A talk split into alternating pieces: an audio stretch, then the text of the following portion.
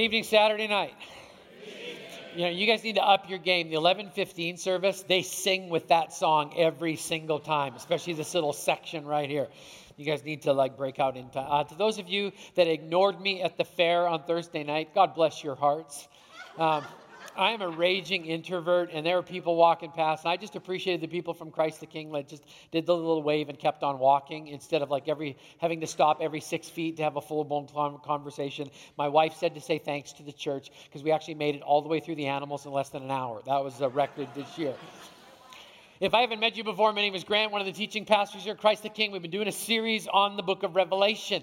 We're in Revelation chapter 20. Next weekend, we'll do 21 and the first part of 22, and then we will summarize the entire thing on Labor Day weekend. I used to argue with my grandpa about an unusual topic. My grandfather went to his grave believing the earth was flat. Now, before you judge my grandfather's intelligence, Unless you can speak nine languages fluently and be able to change between them on a dime, he was not an unintelligent man. He just had a conviction about the fact that he thought the earth was flat. I remember him saying, when I would try to convince him otherwise, he would say, Grant, when I was a little boy in Poland, I would look at the railroad tracks. They were flat. He would say that to me. And I would try to persuade him as much as I could to try, I would try to explain to him that, well, Grandpa, the reason they actually disappeared over the horizon is because the earth is round. In fact, we went so far one year as we actually purchased my grandfather a globe so that he could see that the world was round. And I remember he opened it and he looked at it and the, the, he looked at our family and said, Get this evolution crap out of my house. I mean, we, we all have stuff we like to argue about. True? I mean, it's true, right? We argue, right? Democrat versus Republican, Ford versus Chevy, Netflix versus cable, Apple versus PC, Seahawks versus Broncos, Kimmel versus Conan, the Seattle Mariners against any Little League team in the country with a bullpen, right?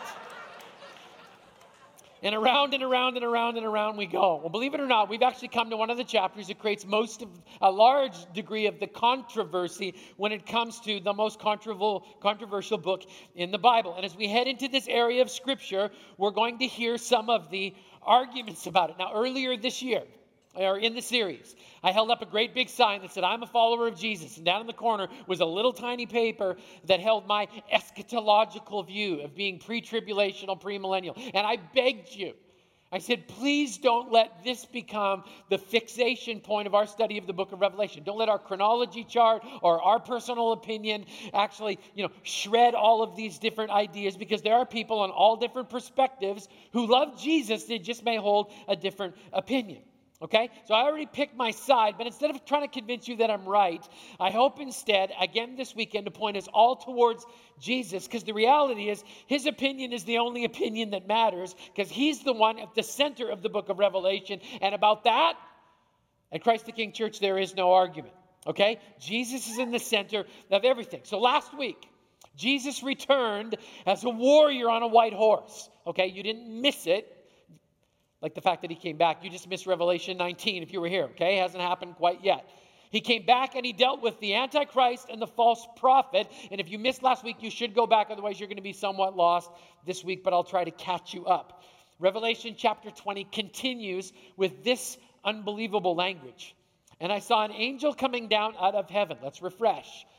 This is the Apostle John on the island of Patmos, being visited, and he's been given a series of apocalyptic visions that are pointing us in the direction of what's going to happen at the end of the world. I saw, so John saw an angel coming down out of heaven, having the key to the abyss and holding in his hand a great chain.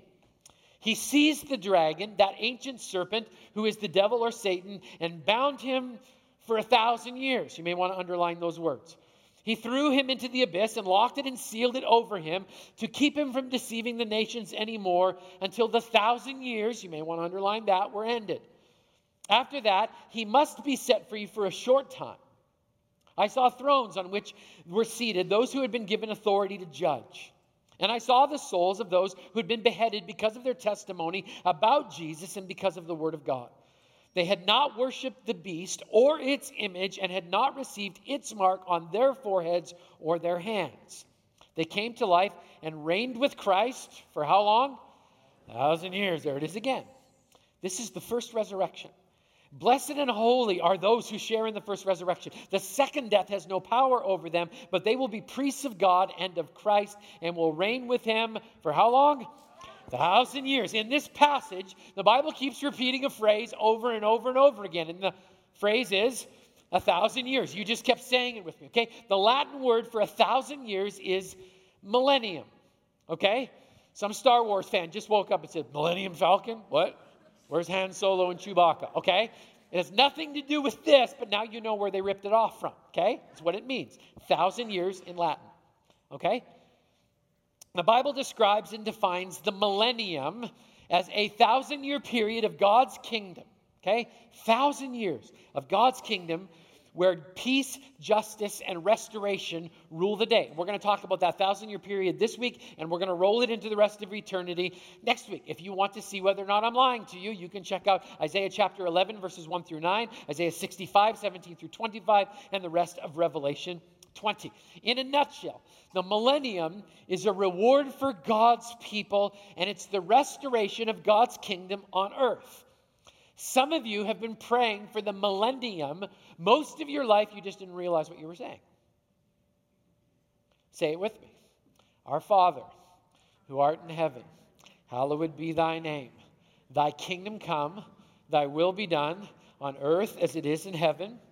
Give us this day our daily bread and forgive us our trespasses, as we forgive those who trespass against us. And lead us not into king, uh, temptation, but deliver us from evil. For thine is the kingdom, and the power, and the glory, forever and ever. Amen. How many of you learned it that way? How many of you learned it with the word sins? Okay? Ah, oh, we figured out who some of the Canadians were in the room. Yeah. We did it different in the Queen's English when I was growing up, and I still trip up on it every single time. Okay? Some of you are asking, what's the big deal? Didn't you hear what you said? Our Father who art in heaven, hallowed be thy name, thy kingdom come. Now, we've been praying that practically because we want God's kingdom to come now, right? In fact, God's kingdom is here in one form because the church is here. But the reason this is a big deal is because you've been asking for his kingdom to come for 2,000 plus years. Believers have been praying. Jesus taught us to pray that his kingdom was to come. Now, this is where it gets crazy, and this is where the arguing starts, because people look at this thousand year period and they start going, Well, how in the world does this line up with everything else we've learned? Here's three common views about the millennium. Okay, number one, premillennialism. You can pray my mouth works this week, okay? Premillennialism, okay? And this is a belief that Jesus returns before the millennium, hence the word pre, right? Makes sense, okay? This is a common view that Jesus raptures his church, takes his church out of the earthly scenario and to heaven, where they participate in the reward seat of Christ and the marriage supper of the Lamb. We learned that two weeks ago. The tribulation happens here on earth. Seven year period starts off, three and a half years of actually fairly good stuff. Then everything goes crazy from that and culminates in this amazing battle called Armageddon. So then happens the end of the tribulation. And then at the end of the tribulation, if you are a premillennial viewpoint holder, you believe that Jesus returns. It's the second coming of Christ, and he comes to reestablish his kingdom on earth for a thousand years, and those who love God rule and reign with him in his perfected creation. Okay? If you're a follower of Christ, that's good news. I mean, at the end of the tribulation, Jesus comes back, rider on a white horse, he wins, brings with him those of us who've gone before, and we get to rule and reign with Jesus on this earth until he decides that this place isn't good enough and then he gives us an upgrade. That's come next week, okay? That's premillennialism.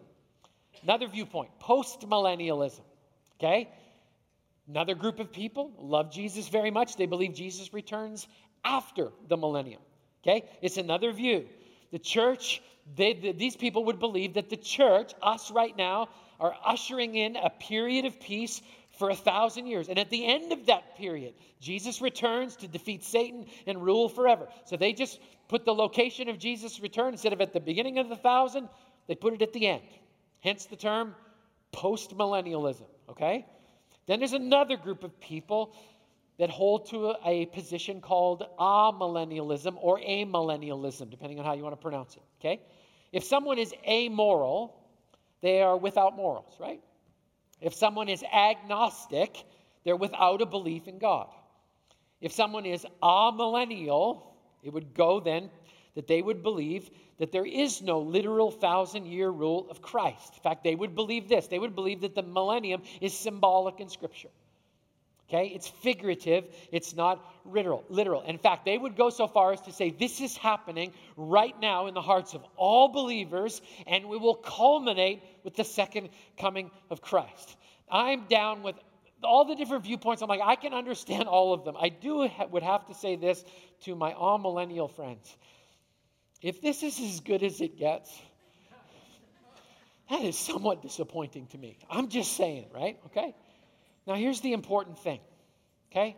There are Bible believing, Jesus following, with verses in hand Christians in each one of these three positions. So let me throw in some wisdom that we have been using all the way along this journey through Revelation. It's fun to debate the millennium. That's cool, right? It's a sin to divide over the millennium. It's a sin when this divides us as a family. I mean, tragically, entire denominations have been set up over this little section of verses in Revelation chapter 20. Like entire denominations. So let me just go on record and say this to you. You are welcome to hold any position you want to on the millennium. But for the love of God, don't let it divide the family of God.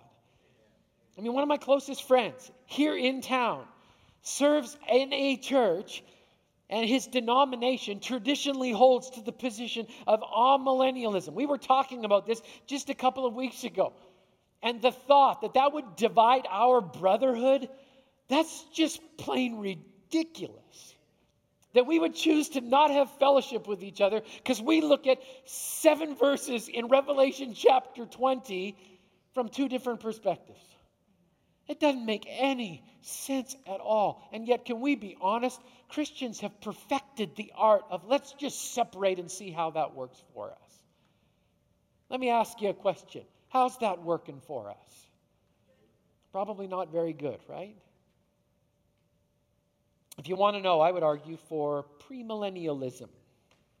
I would, if we had to have a theological debate. If we wanted to go around the circle because we had an hour to waste, which I don't think either one of us do, but that's probably where I would argue. But let me summarize it for everybody. Here's what I don't know for certain from Revelation 20. Here's what I don't know for certain I don't know which position is right. I don't know which one is exactly right. And neither do you. Some of you are like, Yes, I do. Like, no, you don't. Like, yes, I do. No, you don't. I'm like, okay, you win. Feel better? Okay? Now let's move on. That's what I don't know for certain. Which position is right? What do I know for certain from Revelation 12, chapter 20? Let me lay it out for you. Here's what I know for certain God is triumphant in his return, whenever you want to put it on your chart. Okay, can I get an amen from Saturday night? God is triumphant in his return. He's victorious, he's sovereign, he's the winner, he is triumphant in his return. Now, you'll notice if you read Revelation 20, Satan always puts up resistance, right? Always has, always will. But ultimately, he does not prevail in Revelation chapter 20 because our God is greater, our God is stronger, our God is higher than any other. That's why we actually sing the lyrics to that song here on a regular basis. God comes back, and his first order of business is to place Satan under under subjection. And I want you to notice something about this. Our God is so powerful, he doesn't even need to do it himself. You get that? He sends an angel with a chain to wrap up Satan because our God is powerful and Satan is not as powerful. The Bible says the angel binds the dragon with a chain, throws him into a bottomless pit for a thousand years. And then he appoints all those who refuse the mark of the beast during the tribulation to rule and reign with him for a thousand years. Now, does that mean those are the only people ruling and reigning? Well, if you look at 1 Corinthians 4 and several of the different passages, it says that those who are alive and remain will be caught up together with him in the clouds, which means if we're leaving, subsequently you could logic it out that we're going to some point return. Okay? But ultimately, what matters most. God is triumphant in his return. He has dealt with the false prophet, he's dealt with the Antichrist, and now he has dealt with Satan himself, at least for a thousand years. Okay? God's triumphant, which means this, secondly, that Satan is subordinate and ultimately defeated. I got an amen from Brother John in the front row. That was it. The enemy of your souls at the end of this book is defeated, and your God wins.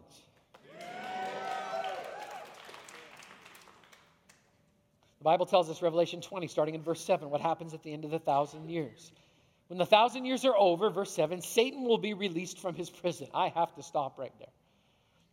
Okay, if you've already got him, and you wrapped him in a chain, and you threw him in a bottomless pit, why in the world would you open the lid? My theological answer I don't know. But apparently, it has something to do with the fact that when God deals with him, ultimately, he wants to deal with him personally. We're going to see that next week, okay? When the thousand years are over, Satan will be released from his prison and will go out to deceive the nations in the four corners of the earth Gog and Magog. Don't be freaked out by those two terms. Okay? There is a literal translation of Gog and Magog, which is certain nations coming together under the leadership of Satan to war against God. There's also a figurative understanding of Gog and Magog. If you know your Old Testament really well, it's the name of the kid of some guy from way, way, way, way, way back when. Ultimately, it's a picture of any evil force that would set itself up against God. So Satan gathers them for battle. The Bible continues. In number, they are like the sand on the seashore. And they marched across the breadth of the earth and surrounded the camp of God's people, the city that he loves. So he gives us a picture here of God's people in one place at one time being surrounded by these forces. And the Bible says, But fire came down from heaven and devoured them. Get this picture. The evil forces of the world gather for battle, and God says, Enough. Poof.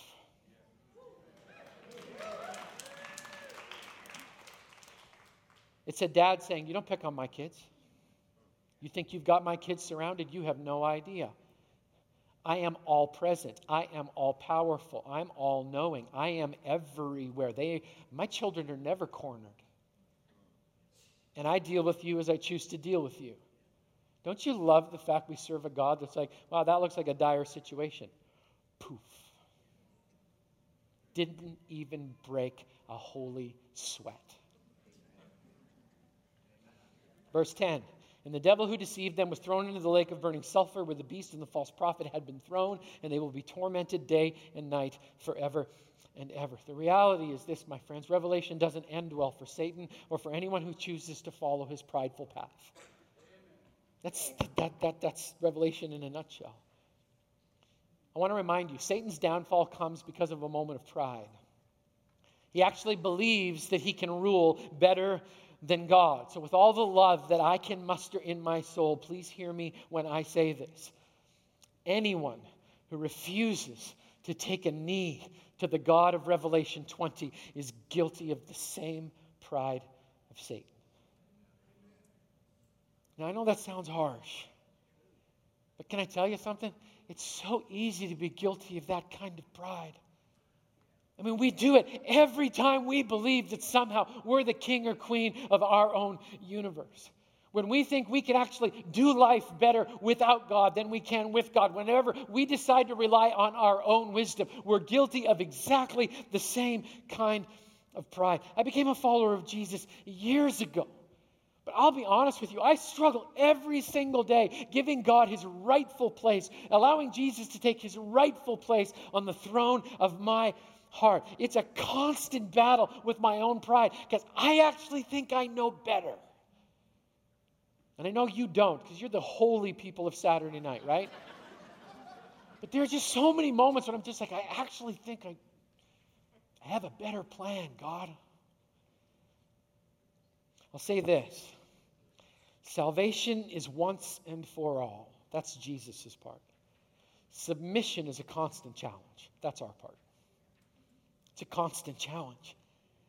Last week we talked about the reward seat judgment for believers when we're rewarded for everything that we got right, and Jesus covers everything that we got wrong. And we clearly said that we can use that covering as a motivation to live the way that God would have us to live, not for ourselves, but for His glory and His fame. Last week I mentioned there are two judgments. Okay, one is the reward seat of Christ. That's for believers who are being rewarded for what they did right in this physical body. But I said there was a second judgment.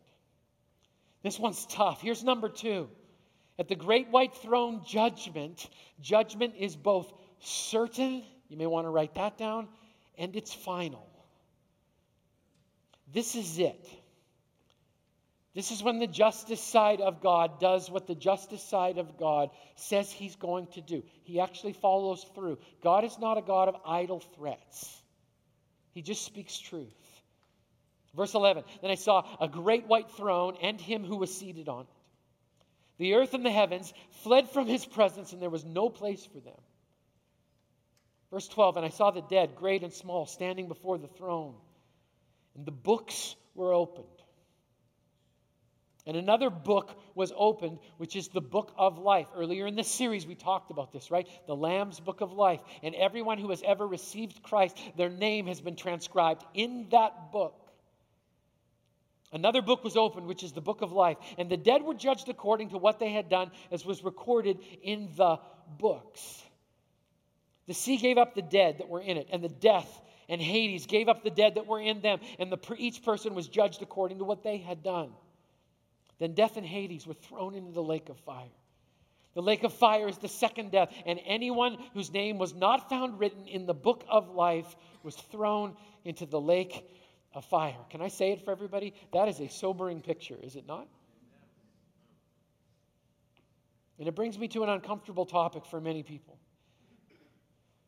It's one that a lot of a lot of people like to dance around because it makes people uncomfortable. I fully expect this next couple of minutes is going to make some people uncomfortable. When you write me a letter, make sure you sign it at the bottom. According to the holy word of God, there are two eternal destinations. One is heaven that is filled with joy because the presence of God is there. And if you want to feel the presence of heaven, just a little snapshot of it, come next week and I will do my best to do it justice.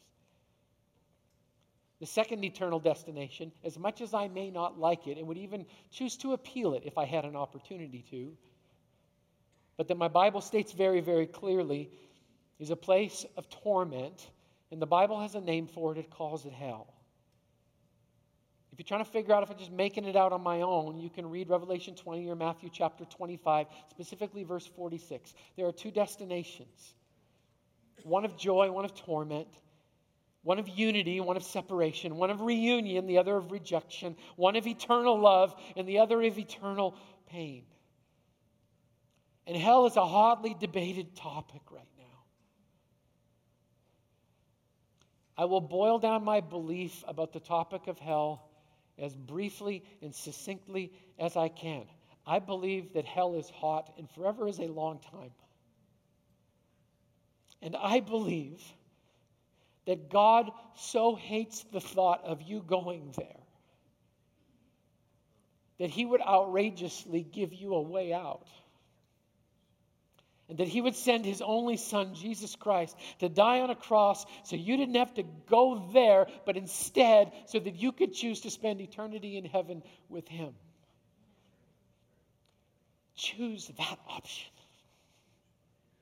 From the bottom of my heart, choose that option. The Bible says that it is not God's will that any should perish. Not of, it says any. That's God's heart. That's what He wants more than anything. He doesn't want anyone to choose the option of torment. Let me give you a brief summary. At the end of history, according to Scripture, God's going to judge every single one of us. So you get to pick your judgment. And you can pick a judgment that ends in reward, or you can pick a judgment that ends in punishment. God has actually given you the will to decide that on your own. Reward or punishment, you get to pick. And just for the record, when judgment actually happens, I think this is important for us to know. okay? When you get judged, I will not be on that committee. And when I get judged, you're not going to be on my committee either. Father, Son, and Holy Spirit, that's it. It's a trinity, not a quartet. We need to be reminded of that fairly often. I've said this over and over again in the series. We're either going to be judged according to his grace or according to his justice, and that's your choice. Some of us are asking the question okay, how do I know for sure that I have chosen to be judged by his grace? How do I know that? Let's let the Bible answer it for itself with a couple of questions. Question number one Have you, have I put my faith in the finished work of Jesus Christ?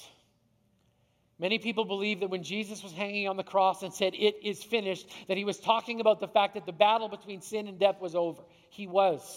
That was a part of it. But he was also saying, My work is finished. I have provided a way out of sin. There is no other name under heaven by which you must be saved. No one gets to the Father except through me. Why? Because Jesus finished his job. It was done on the cross fully and completely. You can't add anything to it, you can't take anything away from it. His resume was complete, immaculate, perfect. He did exactly what his dad had asked him to do. Why? To save you and me. In fact, put our faith in the finished work of Jesus. Romans chapter 10 says, If you declare with your mouth Jesus is Lord and believe in your heart that God raised him from the dead, you will be saved. That's what Scripture says. Romans 10 again, for it is with your heart that you believe and are justified. It's with your mouth that you profess your faith and are saved. Verse 11 from Romans 10, as Scripture says, anyone who believes in him will never be put to shame. That means at that judgment place, I will not have any moments when I'm staring at the floor. I will not have any moments when I will have to walk down this long, dejected aisle away from Jesus because I've chosen to meet him in his grace. Jesus comes and stands in front of me, in front of his Father, and when God judges me, he looks at his Son and says, Oh, Stephen Painter, you're with Jesus. We're good. Tim Linsky, oh, you're with Jesus. You have his righteousness wrapped around you. I don't look at your old stuff. I look at every I don't look at what you did wrong. I look at everything my son did right. Billy Hanson, Matt Peach, Monique um, Newman, Larry Weber, Rose Weber, Baumas, all of you together, Brother John. You will never be put to shame. Why? Because Jesus says, No, look, look, that's your Father. We are co heirs with Christ. It's a good book. Verse 12, because there's no difference between Jew and Gentile. The same Lord is Lord of all and richly blesses all who call on him. For everyone who calls on the name of the Lord will be saved. And if you call on Jesus, you've been saved. And you'll stand before Jesus at the reward seat, and you'll not have to stand before him at the great white throne judgment. So if you've called on Jesus for your salvation, I believe there should be some proof of that, don't you? There should be some evidence. The Bible calls it fruit. If I have a pers- personal relationship with Jesus, something in me should have changed. Salvation, it's not a life insurance policy. In fact, I read my Bible, it's a call to come and die over and over again. Die to myself and live for Him. Here's the second question so, ha- have I put my faith in the finished work of Christ? And is there any evidence of that faith in my work? Okay, now don't misunderstand me. This is not about works. The Bible says that. It's not about works, lest any of you should start bragging about yourselves. No, it's the gift of God. That's the grace that He gives to each one of us. But the question is is there any evidence of that decision? Like, how would I know that? Good question. Let me ask you a few more questions. Was I faithful in my worship? And I'm not asking you, did you sing the songs? I'm asking, was your entire life an offering of worship to the God that you say that saved you? Is everything that you do a Romans moment where, where we are crucified with Christ and we present our bodies as a living sacrifice? Was I faithful in my worship? Number two, was I faithful in my witness? Or using the language of last week? Or did I keep all the wedding invitations for myself? Was I faithful in my witness? Did I find, or did I call myself loving, but I didn't love enough people enough to, to share with them the cure for the common sin? Did I share Jesus in word and deed? Or did I look after myself and just spend my life moaning and complaining about the condition of the world? Was I faithful in my witness? Thirdly, was I victorious in the battle against sin? Did I wage war daily against sin that Jesus thought was important enough to die for? Did I struggle and press back, knowing I can't do it on my own? He has to do it for me. But did, did, I, in, did I enter into that, that divine cooperation with God and saying, I'm going to press back against this natural ability that I seem to have to sin and mess up? Did I wage war against that? Or did I, did I slide? Did I excuse? Did I tolerate? Did I rename it so that I could feel a little bit better about it? Or did I just plain ignore the sinful condition of my heart? Was I victorious in the battle against sin? And finally, here's one that I don't think a lot of us think about. Was I trusting when life hurt?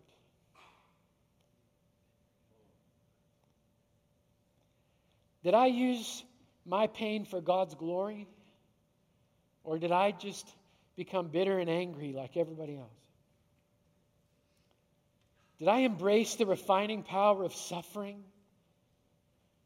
Did I look to Jesus as my hope and my strength when life was just plain hard? If you look at those questions, was I faithful in my worship? If the answer was yes, I believe I used my life as an act of worship for Jesus. I'll tell you something. The world noticed that. Was I faithful in my witness? Did I share the message of Jesus? I'll tell you something. If you answered yes, the world noticed that. If you answered the question, was I victorious in the battle against sin that warred itself against my soul? If your answer was, I did everything I could to wage war against that which Jesus died for, I promise you, the world noticed that. And finally, was I trusting when life hurt? If you were able to sing Amazing Grace when everything else ached, I promise you, the world noticed that. And the Bible says when people see that evidence, their eyes go to us and then immediately bounce to heaven, where they fix their eyes on Jesus, the author and perfecter of our faith.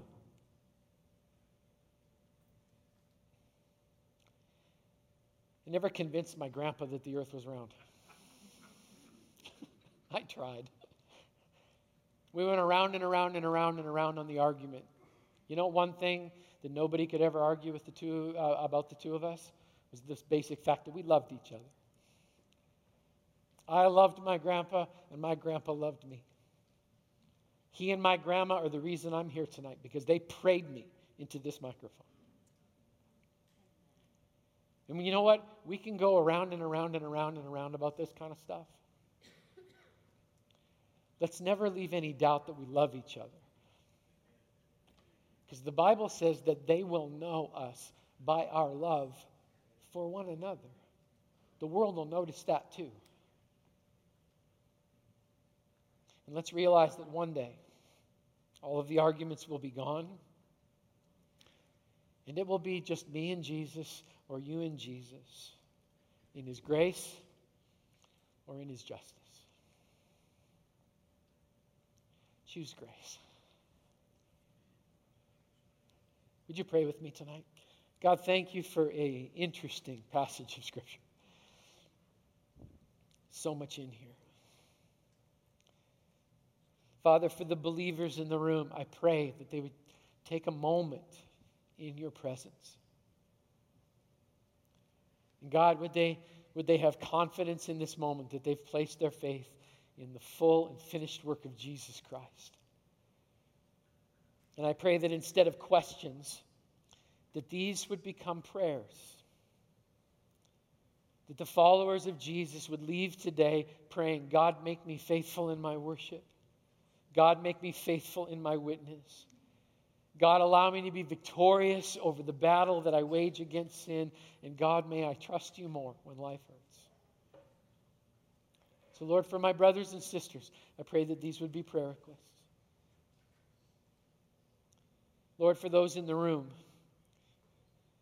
who don't know if they have put their faith in the finished work of Jesus. I pray that they would hear these words again. If you declare with your mouth, Jesus is Lord, and believe in your heart that God raised him from the dead, you will be saved.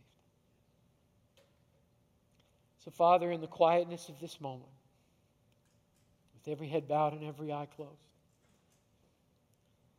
I pray for those who are whispering right now Jesus is Lord. Jesus is Lord. And I pray right now that they would believe in their heart that God raised him from the dead and that they are receiving forgiveness for their sin. That their name is being written in the Lamb's book of life. And that they hold in their heart now the promise of eternity. God, we need the promise of heaven. We desperately need the promise of heaven. Lord, I thank you that your grace is what gives us that promise. So, Father, for those who are whispering right now, Jesus is Lord, and believing in their heart that you raised him from the dead, Father, I pray that they would know beyond a shadow of a doubt that in this moment, right now, they are being saved. Nobody's looking around, every head bowed and every eye closed. If you whispered those words, Jesus is Lord, and you believe in your heart